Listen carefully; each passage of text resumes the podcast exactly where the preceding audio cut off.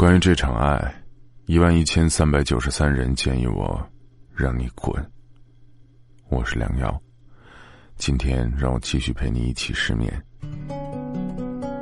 前几天张丹峰再次被曝与女经纪人毕莹的出轨传闻，隔天又被细心的网友发现，洪鑫删光了关于张丹峰的微博。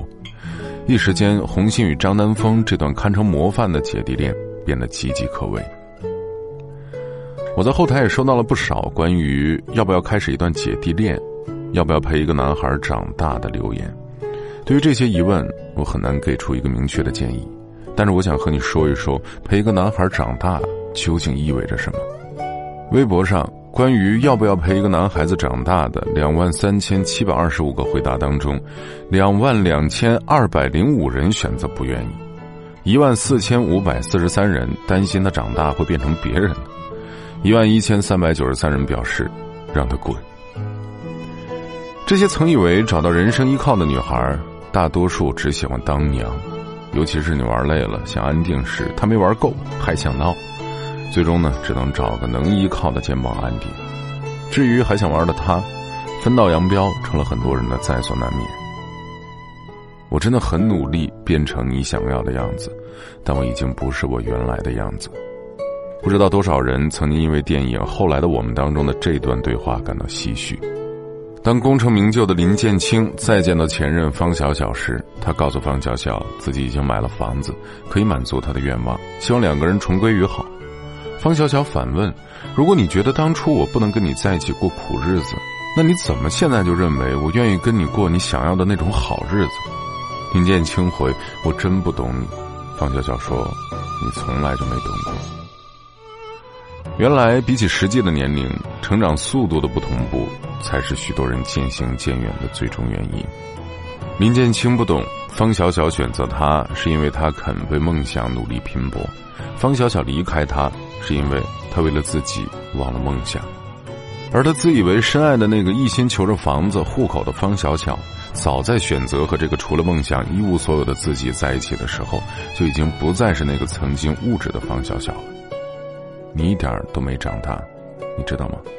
这是方小小最后留给林建清的话。在春娇与志明的故事里，张志明想要长大并不是因为于春娇的那句我不想要一个长不大的男孩，不如算了，而是因为他发现自己真的不能失去那个想要自己长大的于春娇。这时你该明白，陪一个人长大，重点不是你肯不肯陪，而是他想不想长大，想不想懂你。恋爱有分有合，陪伴有聚有散。你说你陪他长大，他却长成了别人的新郎。但在那段相伴的日子里，你成了他独一无二的参与者，也同样被陪伴着长大。感情若是博弈，输了时光，也会赢得成长。在我们的人生线上，迫切想爱、真心想追的事情不多，能允许我们不计后果的去爱去追的机会更是少之又少。与其赌这一切对不对，不如问自己到底想不想。就如后来的我们里面说的，缘分这事儿想不负此生真的很难，能不负对方就好。如果你喜欢我们的节目，如果你有什么想对我说的话，请在微信公众平台当中搜索一起失眠，或者也可以搜索我的个人微信号良药的全拼6665，在每一个失眠的夜晚都有我陪着你。相隔两地的时空，默契对话没有距离，冰冷的荧幕因为我们双手产生热度，努力各自的生活，追求不放弃的梦，冬雨下的反差成了最可爱的交集。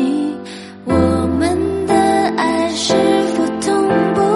我投给你，却投给了他，只希望像棒球最后会回到我这儿啊。